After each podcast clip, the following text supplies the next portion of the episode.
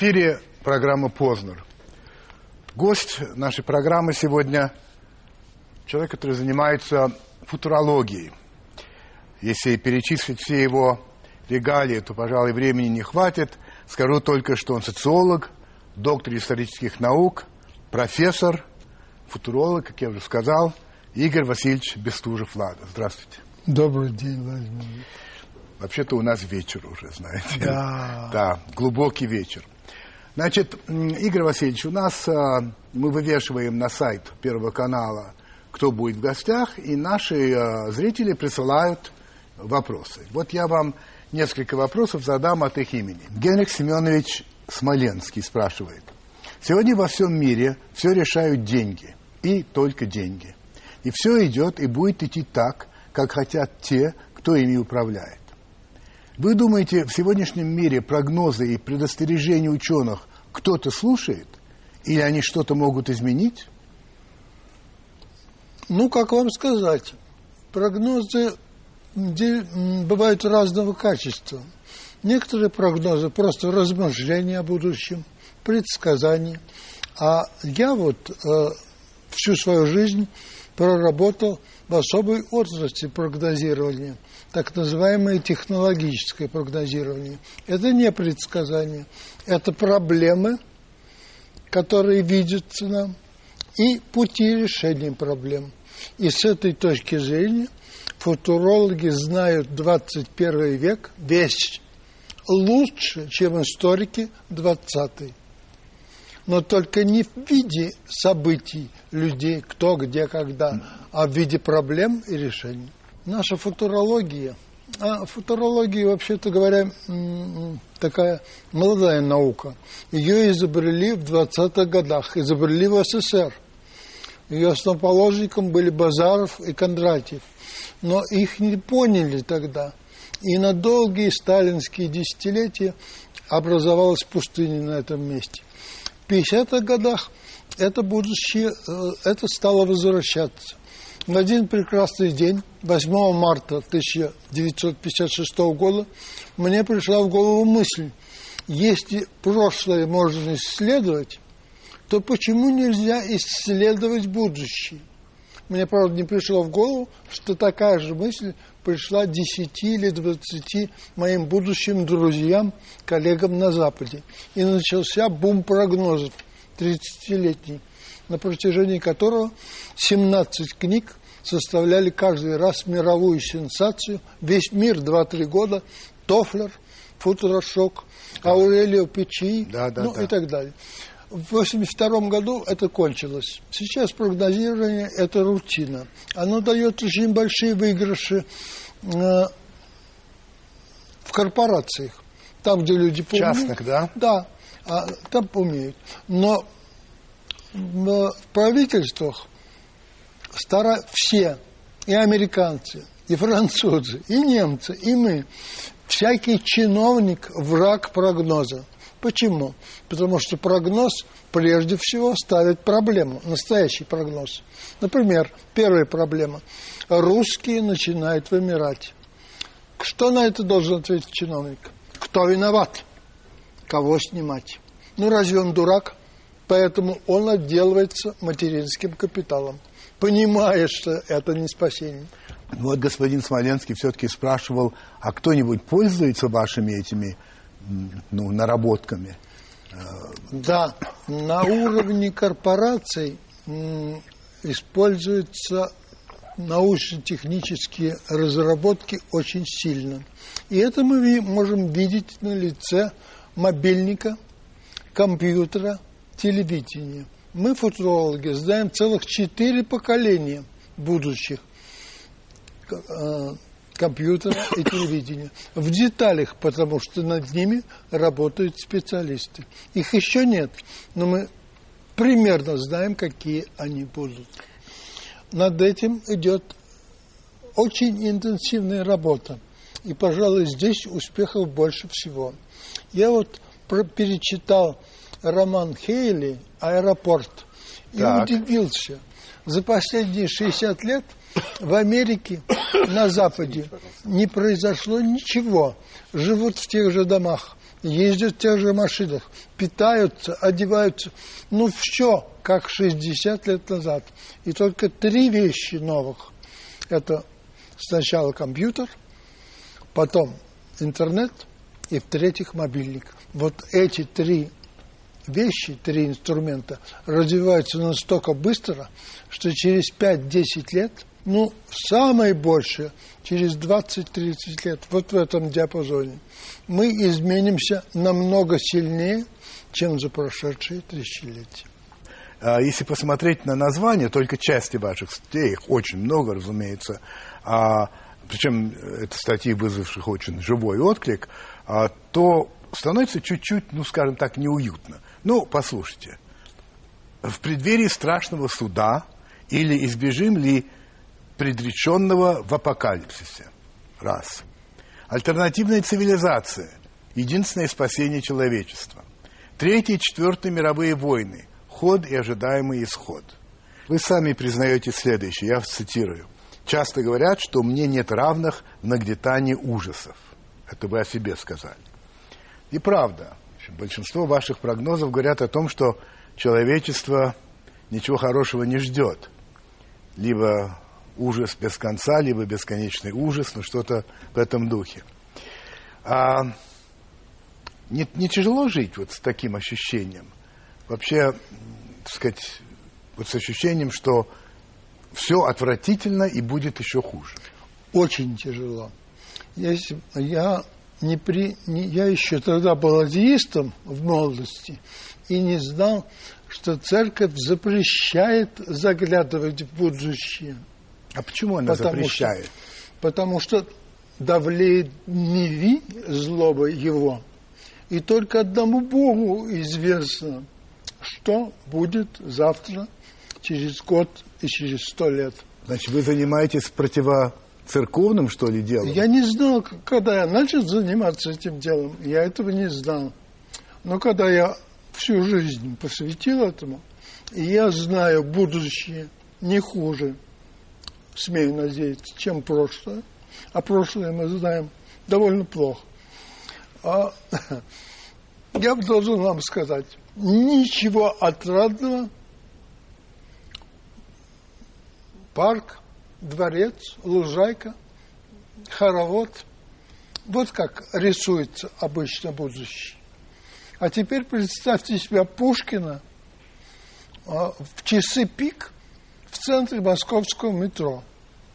Кроме ужаса, кроме отвращения, ничего этому человеку не а, Игорь Васильевич, значит, человек вашего склада, понимая, скажем это, живет в постоянном ощущении ужасных страданий, безвыходных, возможно, человечества. Я вас спрашиваю, неужели... Я не понимаю, как так можно жить. Да, это очень тяжело. Я жестоко наказан тем, что я вижу сегодняшний мир таков, каков он есть, и я вижу, что завтра будет не лучше – а хуже. Вот смотрите, вы э, утверждаете, светопредставление, светопредставление детально предречено в книге под названием «Апокалипсис». И есть серьезное основание полагать, что оно сбудется в самом недалеком будущем. Или через несколько десятилетий, можно спорить, гадать только о том, через сколько именно, человечество должно погибнуть в волнах второго потопа, от которого нельзя спастись ни на каком ковчеге. Его можно лишь попытаться предотвратить, ибо это будут волны не моря, а обезумевших человеческих тел. Вот эти пророчества довольно похожи на церковные проповеди. Ну и недаром вы ссылаетесь и на апокалипсис, и на потоп. А вы что, доверяете этим источникам? Я ученый, и я, мне хорошо известно, что от Адама и Евы род произойти людской не может, потому что не может из двух особей появиться 6 миллиардов. Не может. Тогда Это что? знание. Так. А по вере я верю в Господа нашего Иисуса Христа. То есть у вас, у вас идет, как сказать, раскардаж между знаниями и Да. верой. И мне, И одно другому не мешает. как у Станислава Ежелеца, он разбил свою жизнь, и у него получились две очень симпатичных маленьких жизни. Ну, я не скажу, чтобы моя жизнь была симпатична, но мне привычно и уютно. Я знаю, что согласно науке должно быть то-то и то-то, это знание. И я верю, я Понимаете, просыпаюсь с молитвой. Вам сажусь сказать, за что вы первый человек в моей жизни, а, от которого я слышу, что я знаю одно, а верю в другое. Вот это вот поразительная совершенно Потому вещь. что это разные, разные вещи. Это просто объясняли людям того времени. Они поразительно, поразительно. понять не могли. Хорошо, предположим, потопа не случится. Предположим, да? Тогда все хорошо, ну, как бы не так. Вот послушайте, что вы пишете. Вот нет потопа, зато вот что. Все равно тотальная компьютеризация ближайших лет взорвет западное общество, никак не рассчитанное на 80% трудоспособных, которых заменит компьютер. Говорите вы. Да. А чуть позже начавшееся вырождение белых американцев и европейцев с их однодетной в среднем семьей неизбежно создаст гигантский эффект Косово. Так что потрясений в любом случае не избежать, и хорошо бы приготовиться к ним заранее. Значит так, все равно будет очень, так сказать, неважно, да, неважнец, Да. да. А как подготовиться, прикажете? Но с моей точки зрения, и я писал об этом, мне хотелось бы видеть вместо существующей Организации Объединенных Наций несколько более эффективно, не, не несколько, а как следует более эффективно. Вместо ООН что? Вместо ООН мировое правительство. Мировое правительство. правительство, но не Америка, оно у нас есть, американское.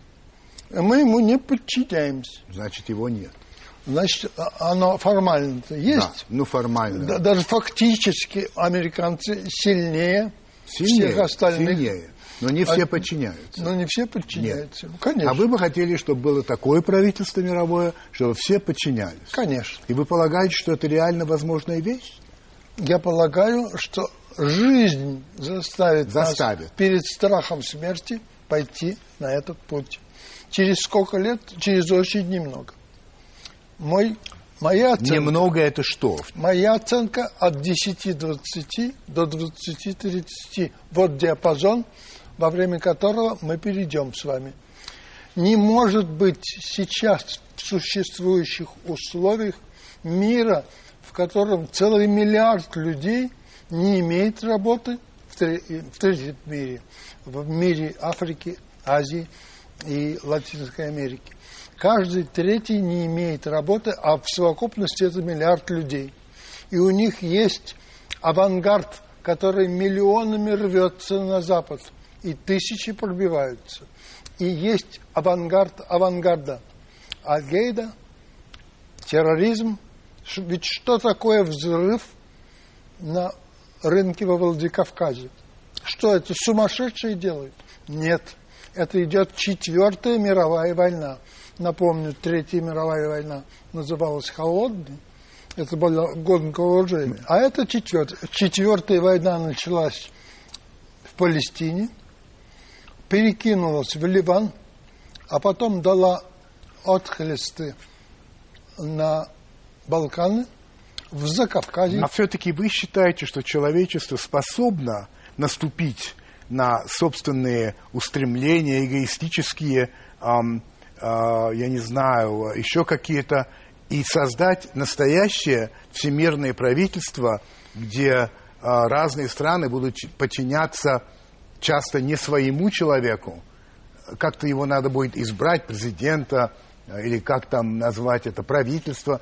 Вы считаете, что человечество, которое на протяжении всего своего существования показывает, что оно не способно зачастую договариваться, что одержимо э, совершенно другими страстями, будет способно идти на это? Жизнь заставит. То есть это или-или. Два или три года назад самодельный умелец бомбой уничтожил человек 15, что ли, или 20. Э, Ранил, убил и так далее. Через год, через два мы наверняка, если ничего не изменится, услышим, что несколько сот тысяч жителей любого крупного города будут снесены с лица земли двумя-тремя подонками, которые освоили, благодаря интернету, кстати сказать, информации из интернета. Что делать? Либо отправляться на кладбище добровольно, либо устроить такое общество с нашей стороны, не особенно, с нашего взгляда, не особенно симпатичное общество, где изолируют не преступника, а человека психологически, с медицинско-психологической точки зрения, способного совершить преступление. Его заранее отсекают от нормального человеческого общества. Сейчас нам это кажется безумием. Мне же кажется безумием давать человеку трехлетний срок заключения, переводя его в учебные заведения, где паханы сделают из него настоящего бандита. С моей точки зрения, наша система тюрем вообще а, наказания, она напоминает идиотизм. Я называю ее псевдогуманизмом. Скажите, пожалуйста, Игорь Васильевич, вы считаете, что возможно на сегодняшний день, ну, скажем так, безошибочно определить, а, склонен человек к совершению преступления или нет? Ну, то здесь можно двигаться э, этапами. Этап первый. Москва наводнена молодыми людьми, не имеющими определенных занятий. С моей точки зрения, гуманизм, настоящий гуманизм, заключался бы в том, что эти люди должны быть изолированы, интернированы. И не в Москву, и ни в какой любой город не допущен. Ну, в деревне там своя система контроля, а он там долго не выживет. Это первый шаг. Второй шаг. У тебя даже люди все больше и больше будут проходить медицинское, не только медицинское, но и психологическое исследование. И если мы видим человека, который в нетрезвом виде, а иногда и в трезвом, позволяет себе хулиганство – этот человек должен быть изолирован. Но я иду еще дальше. Я бы свел весь уголовный кодекс к трем статьям. За покушение на жизнь, покушение на жизнь, смерть. За покушение на чужое имущество, изоляция. И, наконец, за нарушение общественного порядка, а, такие санкции, которые ставят тебя в очень унизительное положение. Чуть-чуть отойду в сторону. Значит, вот есть предсказания прошлых лет. Далеко не точные. Вот посмотрите. 49-й год. Журнал «Популярная механика». Цитирую. Компьютеры будущего могут весить не более полутора тонн. Так? Еще основатель компании DEC, DES, то есть, э, Кен Олсен, 77 год. Он говорит, не существует такой причины, чтобы кто-нибудь захотел иметь компьютер дома. Представляете? Понимаю. Понимаете? Значит, почему вы так уверены, что досконально мы понимаем, знаем, что будет через четыре поколения компьютеров и так далее? Почему вы не допускаете а, возможность, что это просто вы заблуждаетесь? Постараюсь показать. Я слежу за разработками научно-технических футурологов, за работой инженеров, конкретной работой. И вижу, как шаг за шагом мы движемся к первому будущему поколению компьютеров. Этот компьютер будет, а, портативен, он будет у каждого при себе – и он резко изменит нашу жизнь. То есть мы будем жить так же, как живем, встречаться, чтобы остаться людьми. Он будет э, при нас, в смысле, как часы при нас, или он будет внутри нас? Э, есть два, э, нет, внутри это четвертая степень уже. А это будет? А это только первая. А всего их четыре. Я их кратко перечислю. Ну, да может быть даже и не нужно, но просто я хочу понять, что в конечном итоге получается, что э, компьютер уже просто будет часть да. нашего Тело, черт его знает. Мы собираемся осваивать космос. Мне, как члену, действительному члену Академии космонавтики, который всю жизнь занимался космосом, я заочный ученик Циолковского, и мне досконально известно, что человеку в космосе делать нечего. Не сможет человек на ракетах улететь даже до Луны, потому что ломается человеческий организм и человеческая психика. А киборг, то есть существо, человек, но приспособленный к жизни в космосе, это пожалуйста. Приспособленный к жизни в океанских глубинах, это пожалуйста. Приспособленный к жизни в высокогорьях Тибета, или в тайге, или на Северном полюсе. Это пожалуйста. Это в какой-то степени искусственный человек.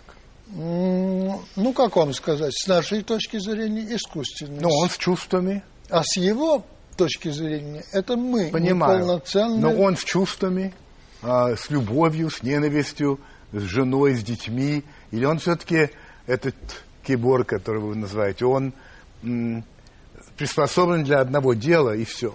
Нет, я думаю, что этот, да, этот человек будет очень существенно отличаться от нас, но он будет презирать нас за ревность, за измены, за разврат, за наркотики.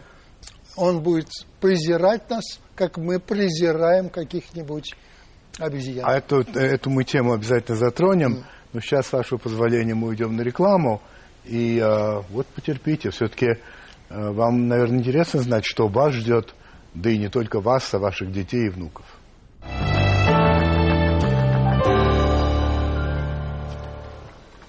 Знаете, в первой программе этого года, а, это было 12 а, числа сентября, а, моим гостем был Владимир Вольфович Жириновский. Ну, известно, что он делает иногда заявления совершенно э, странные, э, но он политик, и политики этим отличаются. Вы ученый. И ученый э, обдумывает, как правило, свои слова и тщательно взвешивает, что они говорят. И вот э, я встречаю такое ваше м, высказывание. 6 миллиардов человек на Земле жить не могут. Это безобразие. Представьте, если бы на Земле жило 6 миллиардов слонов или крокодилов. А человек гораздо вредоносней, чем слон или крокодил. На Земле должно жить от 300 до 900 миллионов человек. Сегодня человечество для планеты это просто нарыв, который надо устранить. Значит, во-первых, я хочу вас спросить, каким образом вы предлагаете устранить нарыв размером в 5 миллиардов человек?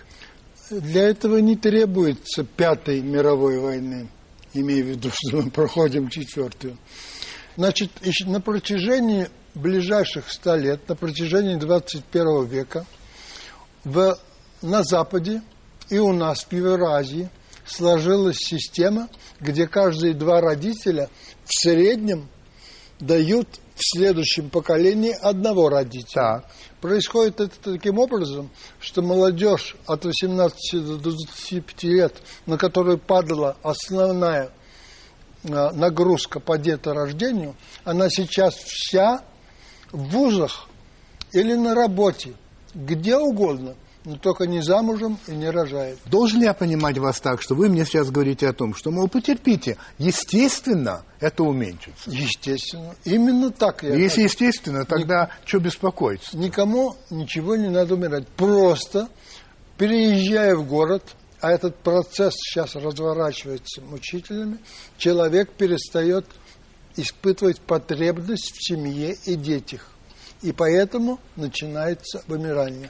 Но по инерции в третьем мире, но в Китае это приторможено, а в Индии, в Африке и в Латинской Америке мы все еще имеем рост населения. Имеем, конечно. По расчетам демографов, уже не футурологов, а демографов, специалистов по тому, как развивается численное человечество, примерно еще 2-3 века мы получим 2-3 миллиарда лишних людей. То есть мы подойдем где-то к 9 миллиардам. Где-то 8-9 миллиардов. Но поскольку эти люди стремительно миллиардами же уходят в города и меняют свой образ жизни, и мы видим, что это происходит, то те же расчеты показывают, что после этих 9 миллиардов начнется стремительное сокращение Вымирание людей, практически. желательно не до нуля, а до оптимума.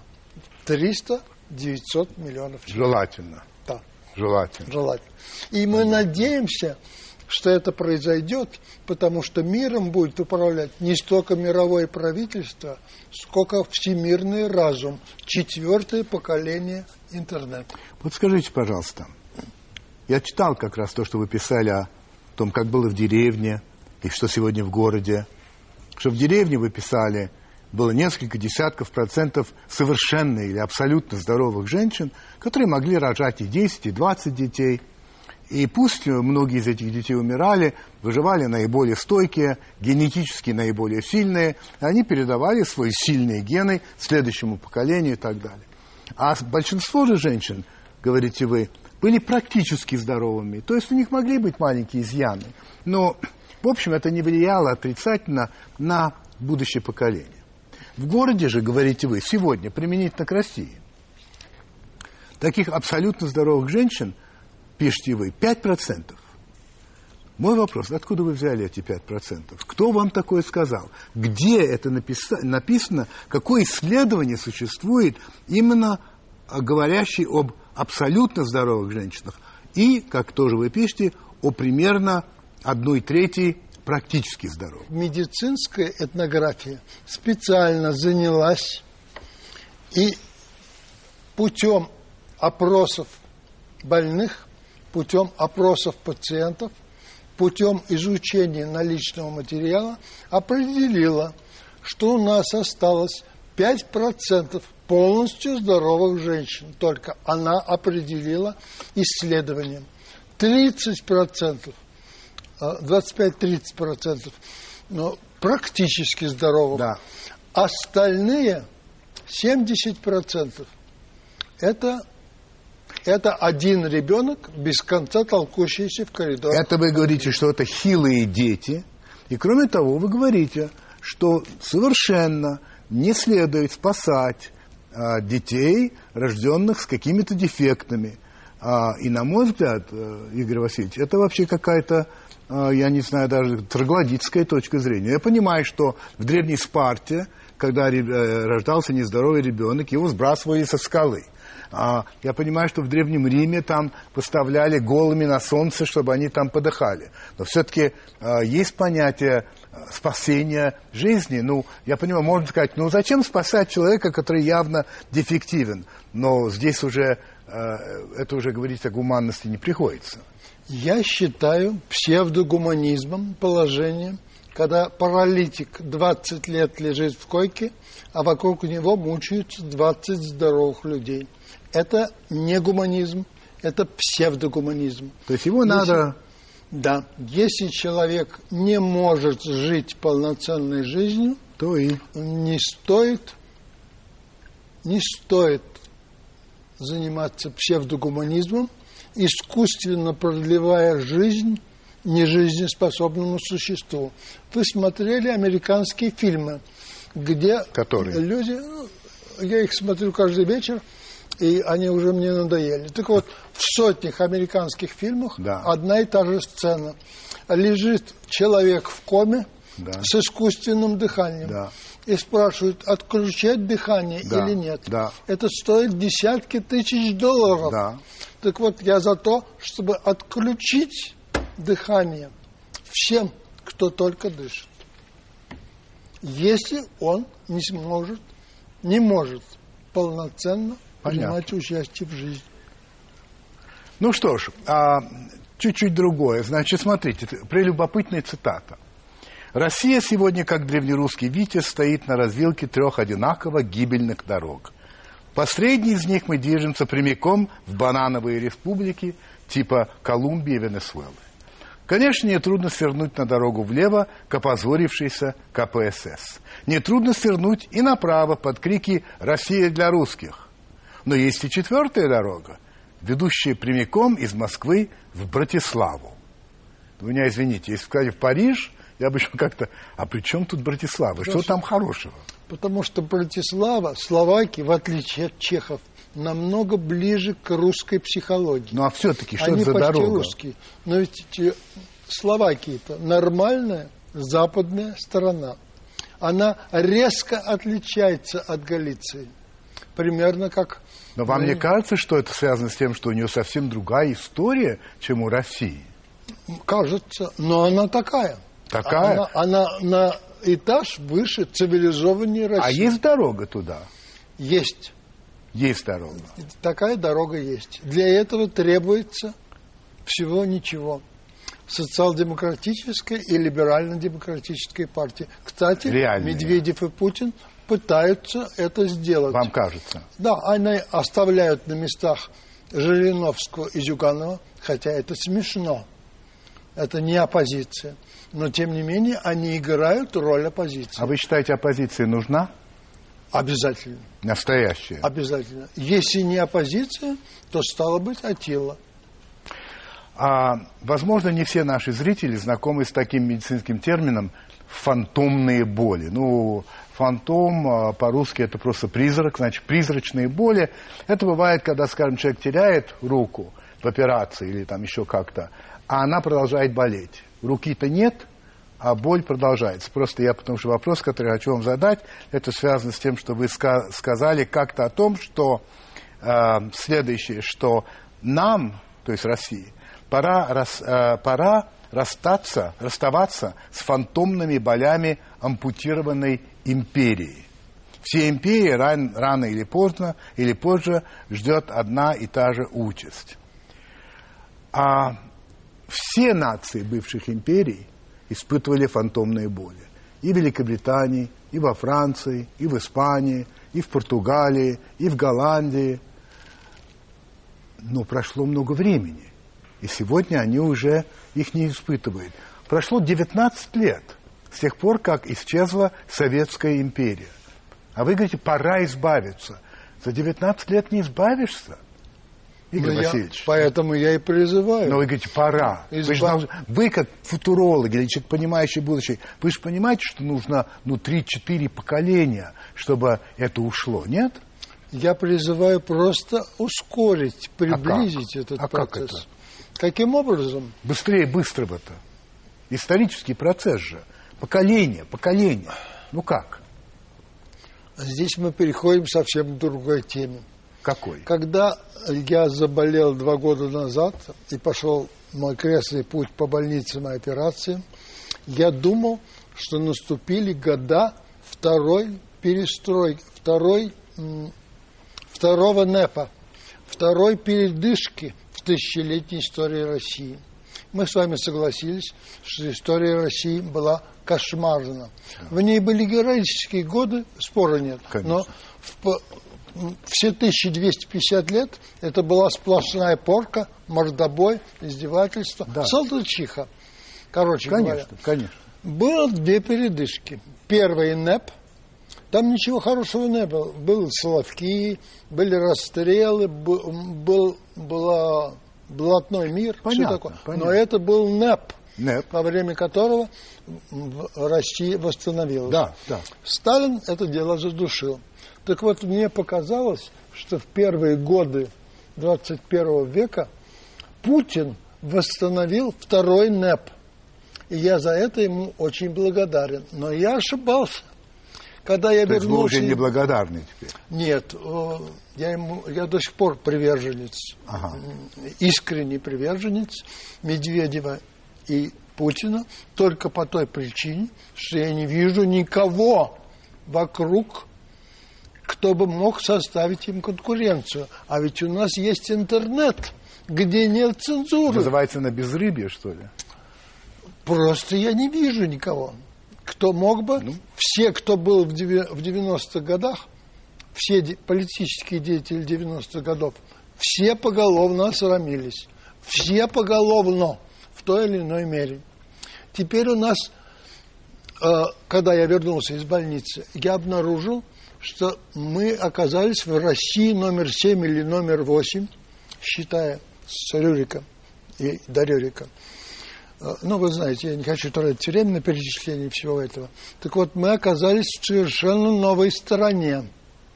В этой стране только два политика, потому что средств массовой информации больше нет, газеты и журналы, и радио – это второстепенное, это средство информации, но не такой массовой, какой она была всего несколько лет назад.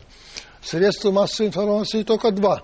Телевизор, раз для всех, и интернет для растущего числа очень активных людей.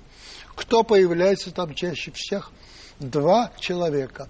Значит, осталось только два политика. Медведев и Путин. Все остальные просто служащие исполнители этой государственной корпорации. я за них, потому что я не вижу им соперников. И, а, ни Жириновский, ни Зюганов. Э, ну, долго говорить о них, но это не оппозиция. Это розыгрыш. Позвольте еще один вопрос. А, все-таки у нас время идет. А, я вижу, что вообще вас интересует политика. Конечно. Интересует. И вот вы пишете. Одно из заблуждений, двоеточие, холодная война закончилась в 91 году. Согласно геополитике, она продолжается. В 91 году США просто одержали над нами победу, но не уничтожили окончательно. Не бывает так, чтобы победитель помог побежденному встать на ноги. Он сделает все возможное, чтобы добы- добить нас. То есть, по вашим словам, холодная война на самом деле продолжается. Соединенные Штаты хотят добить Россию, и этим самым вы играете прямо на руку самым реакционным, самым ура-патриотическим, самым националистическим элементом в нашей стране, в том числе и на самом э, высоком уровне. Еще добавлю к этому, что на самом деле ведь холодная война была война идеологической. Это была борьба двух систем – капитализма и социализма. И социализм, по крайней мере советский, проиграл. Существует конкуренция, существует геополитика, но это уже не холодная война. Это другое совсем. Почему вы так настойчиво говорите, что а, Америка хочет нас добить, и холодная война продолжается? И понимаете ли вы, а, на чью мельницу вы льете воду? При Буше а это было всего 2-3 года назад, когда я еще был при жизни, а не в больнице, тяжелой дальней болезнью, я был огорчен открытием того, что Третья мировая война, холодная, не кончилась нашим поражением, что нас постепенно, шаг за шагом добивают. Вот добивают на Украине, вот добивают в Грузии, вот пытаются добить в Белоруссии, и вот тлеют ростки э, в Казани и э, в Уфе, и готовится армия талибов, чтобы прорваться через Казахстан, а там не легко пробиться, и поднять Уфу и Казань. Представляете, что получилось бы с Россией? Вот каковы были мои мысли 2-3 года назад – но теперь я написал это и даже выставил в своем интернетском сайте. Я написал статью, что я очень высоко ценю политику Путина и Медведева, и в конце концов вижу их успехи. Их успехи внутри страны, замерение Кавказа, ну, правда, не до нуля, но все-таки не сравнишь с тем, что было. А подъем экономики – не, не бог весь какой, но тем не менее. И замерение с США, Украиной и Польшей. Это их большие достижения. Ордена надо давать за такие э, достижения. Это было всего несколько вот два-три года. Вот сейчас я вижу, что в Третьей войне наступило перемирие. Обама ведет политику голубей. Я знаю, что там есть ястребы, ну, и они в любой есть, момент, они всюду есть. В любой момент они могут быть. Скажите, пожалуйста. Но пока что перемирие. Я вынужден задать вам пренеприятный вопрос, поскольку вы сами меня натолкнули на него. Вы уже несколько раз сказали, что вы тяжело болели, что вы попадаете в больницу. Но согласно вашей теории, вам не надо идти лечиться, вам надо вообще уйти на тот свет. Зачем вас держать, когда вы не совсем здоровы, даже очень нездоровы, много денег, много людей заняты вами. Вы помните, что вы говорили? Не, не, нет ли вот какого, извините ради Бога, но есть некоторые э, противоречия между тем, что вы проповедуете, и то, как вы сами живете. Вы же пользуетесь этой Сейчас медицинской помощью. Э, попробуйте, попробуйте. Во-первых, когда я вышел из больницы в очень тяжелом состоянии, из третьей больницы я вышел в еще более тяжелом, чем из первой и второй. Я молил Бога утром и вечером, громко молил о смерти во сне. Смерть во сне самая легкая. И да. мне очень хотелось... Но он вас не услышал, да. Но он... Я, я, сменил свою лозунку. И я на все воля Божья, угу. и я воле Божьей, без всякой науки. Так мне комфортно и удобно. Тем не менее, я хочу сказать, что с одной стороны, я пытаюсь работать том числе моя поездка на телевидении, это моя привычная работа. Правда, она имела перерыв очень большой, но тем не менее она привычная. Но тем не менее, я написал за 8 месяцев две статьи. А вообще-то я писал две статьи, минимум две статьи, каждую неделю. Я написал больше двух тысяч статей и больше двух тысяч раз. Игорь Васильевич, дорогой, не об этом речь. Вы еще раз пойдете в больницу? Вы будете пользоваться медицинской помощью? Очень не хотел бы. Но будете? Очень не хотел бы. Но, безусловно, пойду. И вот почему. Меня окружают родные и близкие. А других не окружают, создали... о которых вы говорите? Других не окружают? Конечно. Ну, так одно дело пропаганда, но я обращаюсь жизнь, к близким да? с пропагандой. Сын, а купи мне цианистого калия. Да, да. Я заплачу любые деньги. А сын говорит, не могу. Понятно. Потому что мораль... Последняя цитата, которая меня поразила. Я сделал вывод, что вы нетолерантный человек. Вот послушайте себя. Если человек в Бога не верит, ему вопросы мироздания безразличны, то это не человек, а свинья – который ведет себя соответствующим образом. Послушайте, я не верую в Бога. Я не свинья, уверяю вас. И мой отец не верил. И он был не свиньей. И миллионы людей не верят. И они абсолютно порядочные и честные люди. Как можете вы так говорить? Можно сказать, они ошибаются, они заблуждаются, они об этом пожалеют. Но вы говорите, они свиньи, а не люди. Как же так, Игорь Да, Васильевич? это был не... Контекст, и это очень неудачное место в контексте, которое я исправил потом. А я считаю это ошибочным заявлением. И считаю, что атеист – это тот же верующий, который утверждает, что Бога нет. Но на самом деле у нас нет никаких доказательств, что Бога это нет. Это правда. Хорошо. Итак, Марсель Пруст. Завершаем. Вам задаст 10 вопросов. Вопрос первый. Есть ли кто-нибудь из ныне живущих, кем вы хотели бы быть?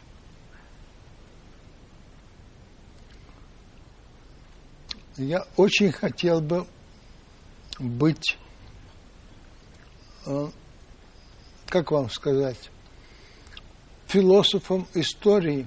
Я и есть сейчас последний философом истории, который напрямую выходил бы на администрацию – президента Российской Федерации. Вы бы не хотели быть президентом просто? Нет, Нет. я не способен. Хорошо. Какие недостатки вы легче всего прощаете?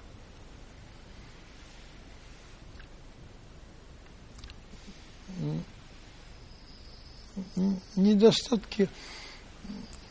Я легко простил бы ложь во спасение, ложь как орудие слабого.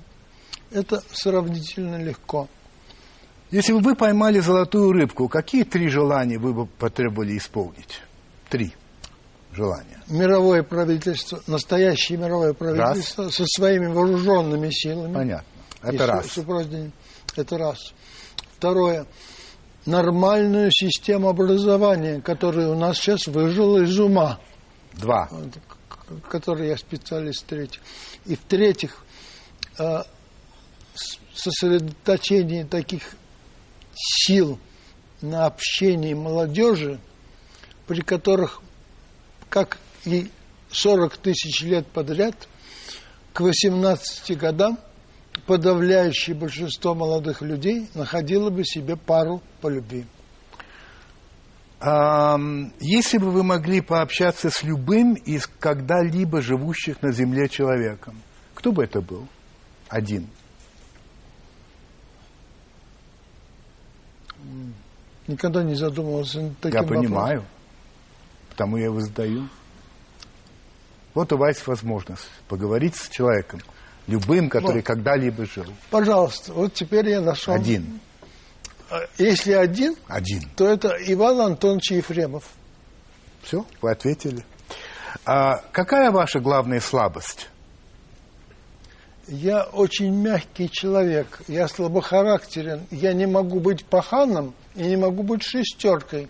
Я никогда не принадлежал ни к какому клану, на которых держится Академия наук и весь, вся Россия.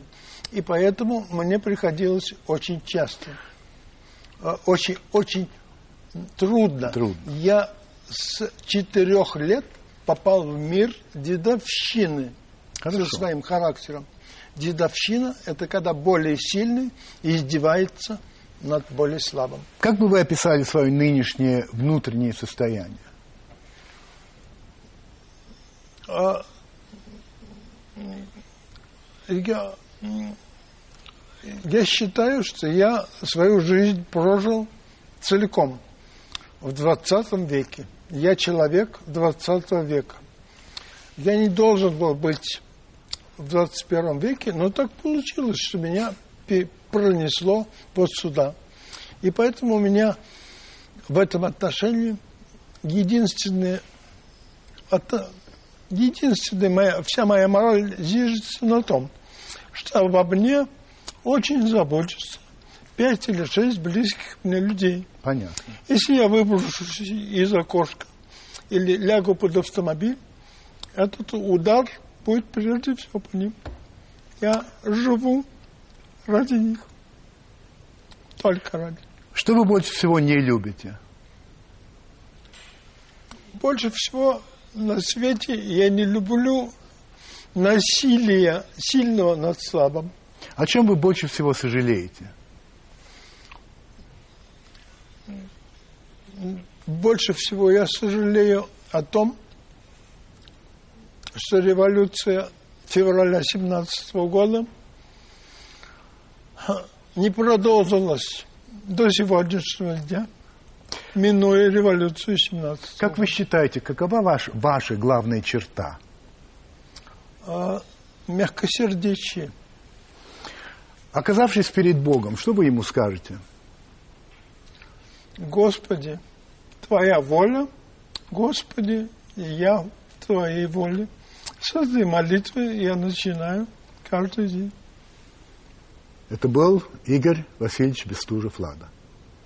Спасибо. Спасибо, Владимир Владимирович.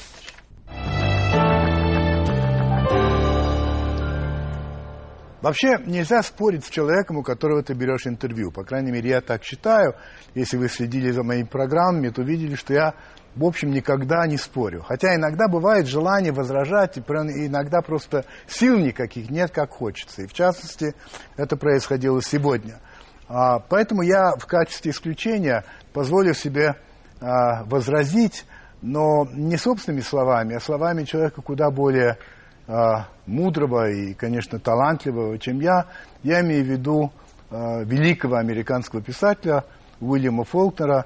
Я хочу воспользоваться некоторыми словами из его Нобелевской речи. Вот что он сказал. «Я отказываюсь принять конец человека. Легко сказать, что человек бессмертен просто потому, что он выстоит.